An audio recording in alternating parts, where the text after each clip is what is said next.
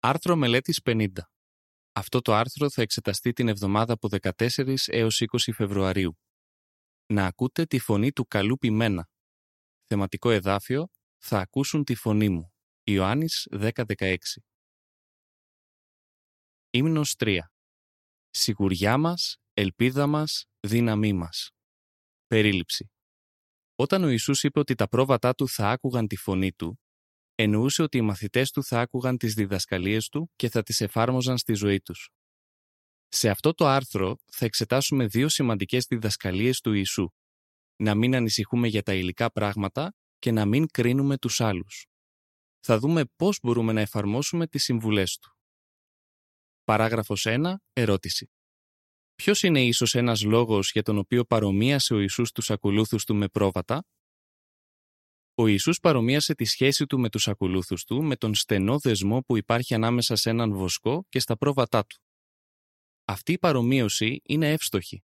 Τα πρόβατα γνωρίζουν τον βοσκό τους και ανταποκρίνονται στη φωνή του. Ένας περιηγητής το διαπίστωσε αυτό από πρώτο χέρι. Ο ίδιος αφηγήθηκε. Θέλαμε να φωτογραφίσουμε μερικά πρόβατα και προσπαθήσαμε να τα κάνουμε να πλησιάσουν. Αλλά εκείνα δεν μας ακολούθησαν επειδή δεν γνώριζαν τις φωνές μας. Κατόπιν ήρθε ένα μικρό βοσκόπουλο. Με το που τα φώναξε, το ακολούθησαν αμέσως. Παράγραφοι 2 και 3, ερώτηση α. Πώς δείχνουν οι ακόλουθοι του Ιησού ότι ακούν τη φωνή του; Ερώτηση β. Τι θα εξετάσουμε σε αυτό το άρθρο και στο επόμενο; Η εμπειρία εκείνου του περιηγητή μας θυμίζει τα λόγια του Ιησού σχετικά με τα πρόβατά του, τους μαθητές του. Ο Ιησούς είπε «Θα ακούσουν τη φωνή μου». Ιωάννης 10.16 Αλλά ο Ιησούς είναι στον ουρανό. Πώς μπορούμε λοιπόν να τον ακούμε; Ένας βασικός τρόπος με τον οποίο δείχνουμε ότι ακούμε τη φωνή του Κυρίου μας είναι το να εφαρμόζουμε τις διδασκαλίες του στη ζωή μας. Σε αυτό το άρθρο και στο επόμενο θα εξετάσουμε κάποιες διδασκαλίες του Ιησού. Όπως θα δούμε, ο Ιησούς μας δίδαξε να μην κάνουμε ορισμένα πράγματα και να κάνουμε κάποια άλλα. Θα εξετάσουμε πρώτα δύο συγκεκριμένα πράγματα που ο καλός ποιμένας μας δίνει την οδηγία να μην κάνουμε. Μην αγωνιάτε. Παράγραφος 4. Ερώτηση. Σύμφωνα με το εδάφιο Λουκάς 12.29, τι μπορεί να μας κάνει να αγωνιούμε; Το εδάφιο Λουκάς 12.29 αναφέρει Γι' αυτό μην προβληματίζεστε για το τι θα φάτε και τι θα πιείτε και μην αγωνιάτε. Ο Ιησούς πρότρεψε τους ακολούθους του να μην αγωνιούν για τις υλικές τους ανάγκες. Ξέρουμε ότι η συμβουλή του Ιησού είναι πάντα σοφή και ορθή.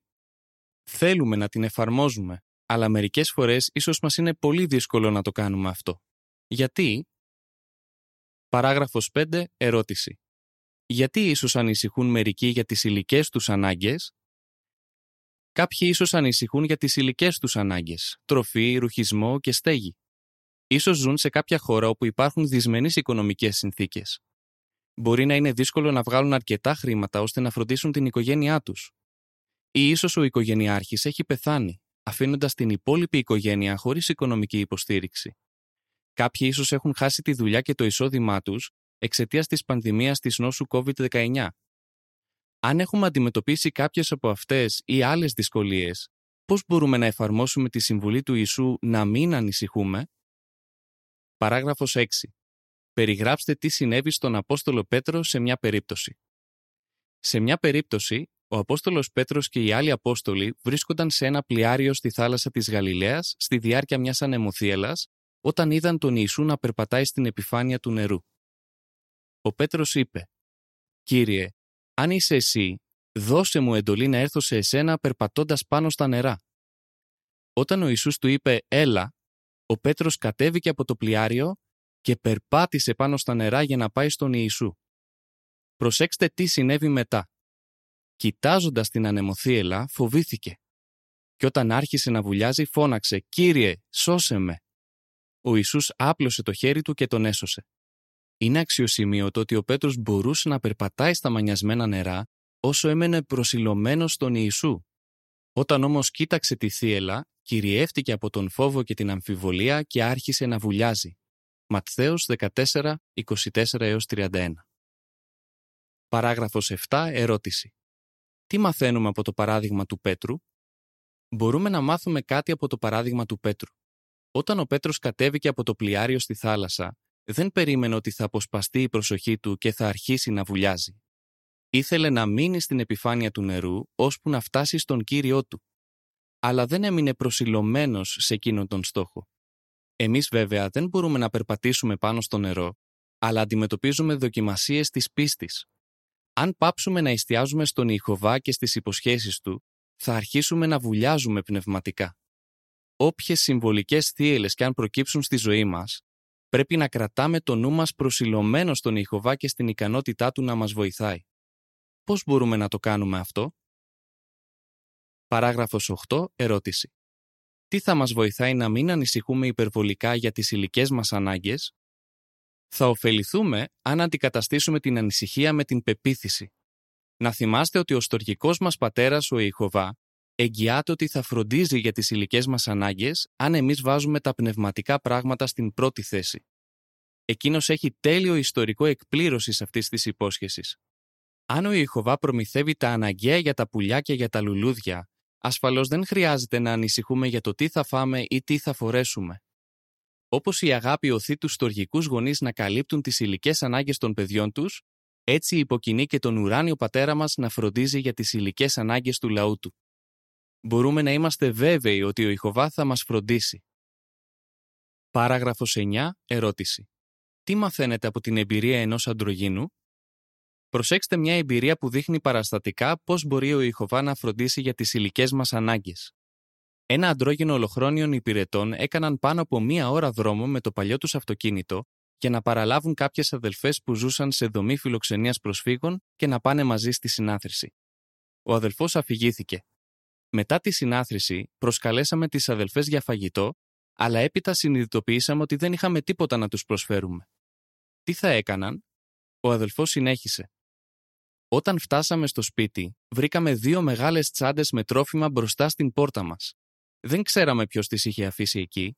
Ο Ιχωβά μας φρόντισε. Λίγο καιρό αργότερα, το αυτοκίνητό τους χάλασε. Το χρειάζονταν για τη διακονία τους, αλλά δεν είχαν χρήματα για να το επισκευάσουν. Όταν το πήγαν σε ένα κοντινό συνεργείο για να δουν τι μπορούσε να γίνει, μπήκε ένας κύριος, ο οποίος ρώτησε: Τι είναι αυτό το αυτοκίνητο; Ο αδελφός είπε ότι ήταν δικό του και ότι χρειαζόταν επισκευή. Ο κύριος απάντησε: Δεν πειράζει. Η γυναίκα μου θέλει αυτό το μοντέλο και ακριβώς σε αυτό το χρώμα. Πόσο το πουλάτε, τα χρήματα που πήρε τελικά ο αδελφός έφταναν για να αγοράσει άλλο αυτοκίνητο. Το συμπέρασμά του; Δεν χρειάζεται να εξηγήσω πώς νιώθαμε στο τέλος της ημέρας. Ξέραμε ότι αυτό δεν ήταν σύμπτωση, ήταν το χέρι του Ιχωβά. Παράγραφος 10. Ερώτηση. Πώς μας προτρέπει το εδάφιο Ψαλμός 37.5 να μην ανησυχούμε για τις υλικές μας ανάγκες, αν ακούμε τον καλό πειμένα και δεν ανησυχούμε υπερβολικά για τις υλικές μας ανάγκες, μπορούμε να είμαστε βέβαιοι ότι ο Ιχωβά θα τις καλύπτει. Το εδάφιο Ψαλμός 37.5 αναφέρει «Εμπιστέψου την οδό σου στον Ιχωβά. Βασίσου σε Αυτόν και Αυτός θα ενεργήσει για χάρη σου». Σκεφτείτε τις καταστάσεις που αναφέρθηκαν στην παράγραφο 5. Μέχρι τώρα, ο Ιχωβά ίσως χρησιμοποιούσε έναν οικογενειάρχη ή έναν εργοδότη για να μας βοηθάει να φροντίζουμε για τις καθημερινές μας ανάγκες. Αν ο οικογενειάρχης δεν είναι πια σε θέση να το κάνει αυτό, ή αν χάσουμε την εργασία μας, ο Ιχωβά θα μας φροντίσει με κάποιον άλλον τρόπο. Θα καλύψει τις ανάγκες μας. Ας εξετάσουμε τώρα κάτι άλλο που ο καλός ποιμένας μας προτρέπει να μην κάνουμε. Μην κρίνετε. Παράγραφος 11. Ερώτηση. Σύμφωνα με τα εδάφια Ματθαίος 7, 1 και 2, τι μας είπε ο Ιησούς να μην κάνουμε και γιατί μπορεί να είναι δύσκολο; Τα εδάφια Ματθαίος 7, 1 και 2 αναφέρουν μην κρίνετε για να μην κριθείτε.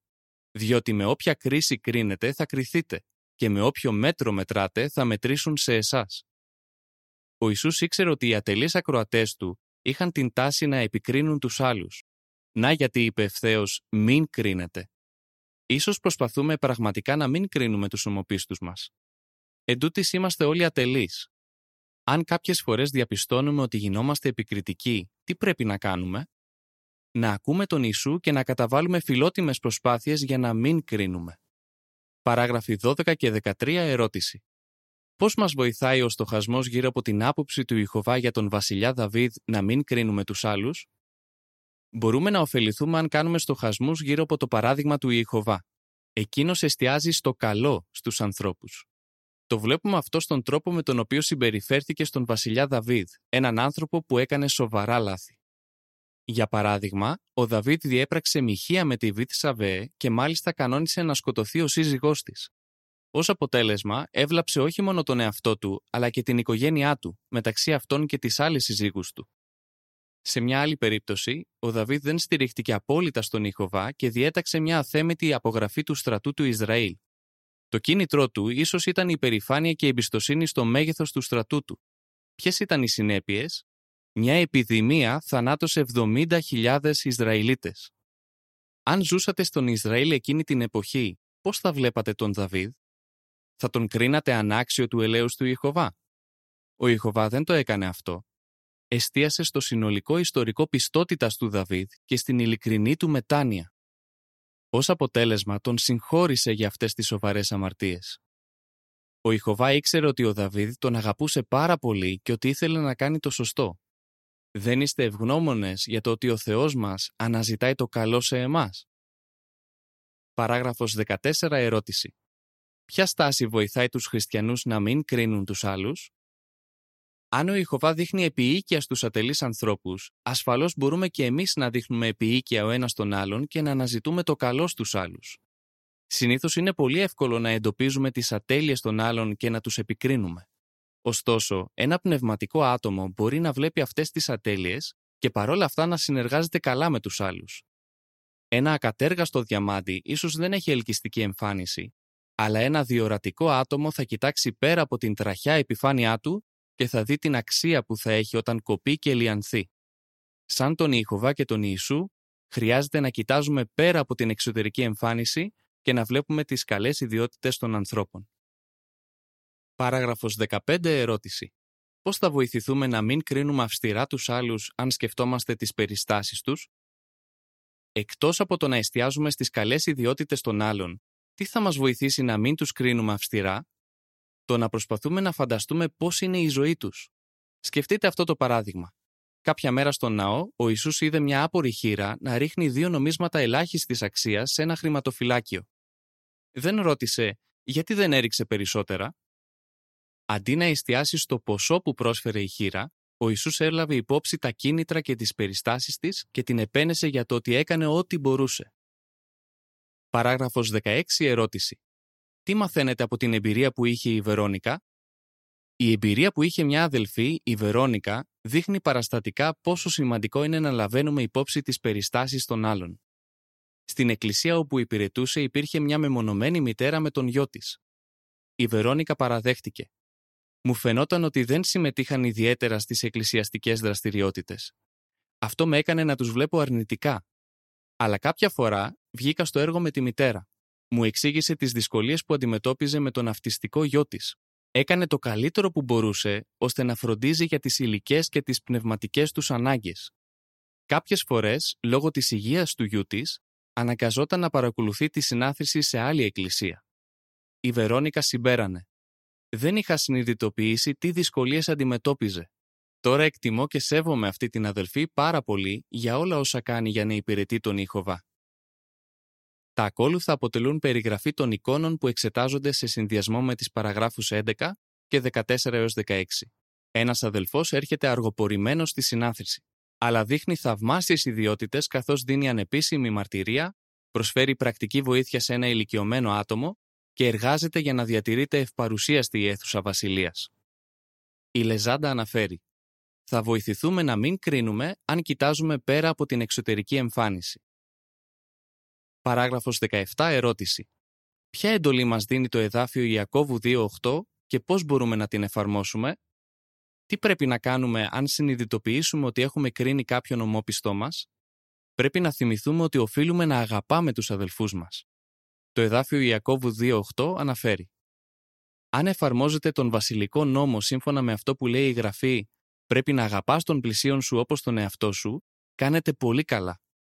Επίσης, πρέπει να προσευχηθούμε ένθερμα στον Ήχοβα, οικετεύοντάς τον να μας βοηθήσει να μην κρίνουμε.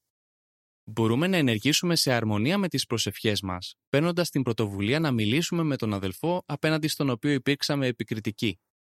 Αυτό ίσως μας δώσει τη δυνατότητα να τον γνωρίσουμε καλύτερα. Θα μπορούσαμε να του ζητήσουμε να βγει στο έργο μαζί μας ή να τον προσκαλέσουμε για φαγητό. Καθώς γνωρίζουμε τον αδελφό μας καλύτερα, μπορούμε να προσπαθήσουμε να μιμηθούμε το παράδειγμα του Ιχωβά και του Ιησού, αναζητώντας το καλό σε εκείνον. Με αυτόν τον τρόπο, δείχνουμε ότι ακούμε την εντολή του καλού ποιμένα να μην κρίνουμε. Παράγραφος 18 ερώτηση. Πώς μπορούμε να δείχνουμε ότι ακούμε τη φωνή του καλού ποιμένα; Όπως τα κυριολεκτικά πρόβατα ακούν τη φωνή του βοσκού τους, έτσι και οι ακόλουθοι του Ιησού ακούν τη φωνή του. Αν αγωνιζόμαστε να μην ανησυχούμε για τις υλικές μας ανάγκες και να μην κρίνουμε τους άλλους, ο Ιχωβά και ο Ιησούς θα ευλογούν τις προσπάθειές μας. Είτε ανήκουμε στο μικρό πίμνιο είτε στα άλλα πρόβατα, ας συνεχίσουμε να ακούμε τη φωνή του καλού ποιμένα και να υπακούμε. Στο επόμενο άρθρο θα εξετάσουμε δύο πράγματα που ο Ιησούς είπε στους ακολούθους του ότι πρέπει να κάνουν. Πώς θα απαντούσατε; Τι θα μας βοηθήσει να μην αγωνιούμε για τις υλικές μας ανάγκες; Τι θα μας βοηθήσει να μην κρίνουμε τους άλλους; Πώς ωφεληθήκατε εσείς από τη μελέτη αυτού του άρθρου; Ύμνος 101. Συνεργαζόμαστε με ενότητα. Τέλος του άρθρου.